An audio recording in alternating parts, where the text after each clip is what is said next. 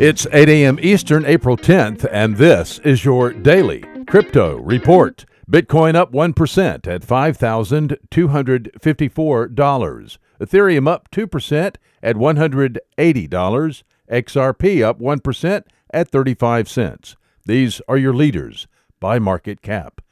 Top gainers in the last 24 hours Substratum up 20%, POA Network up 19%, and OAX up 18%. Today's news. U.S. Representative Warren Davidson reintroduced the Token Taxonomy Act yesterday.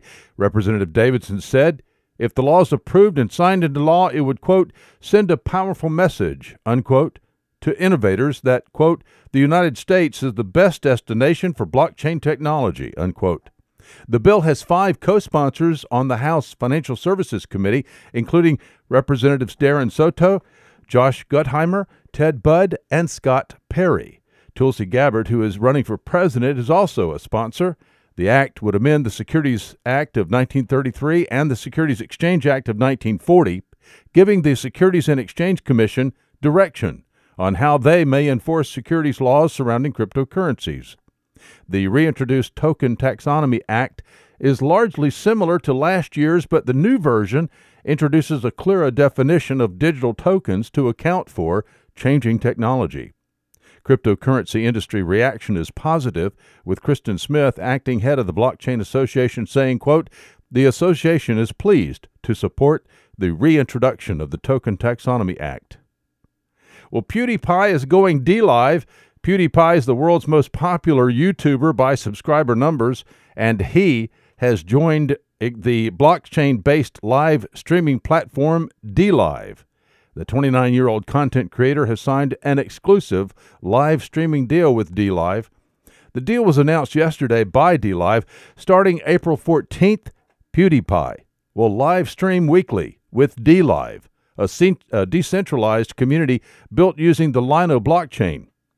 DLive rewards both content creators and viewers with the native token Lino points. While some platforms take as much as 50% of the creator's income, DLive takes no percentage of earnings and does not charge any fees to content creators, according to DLive.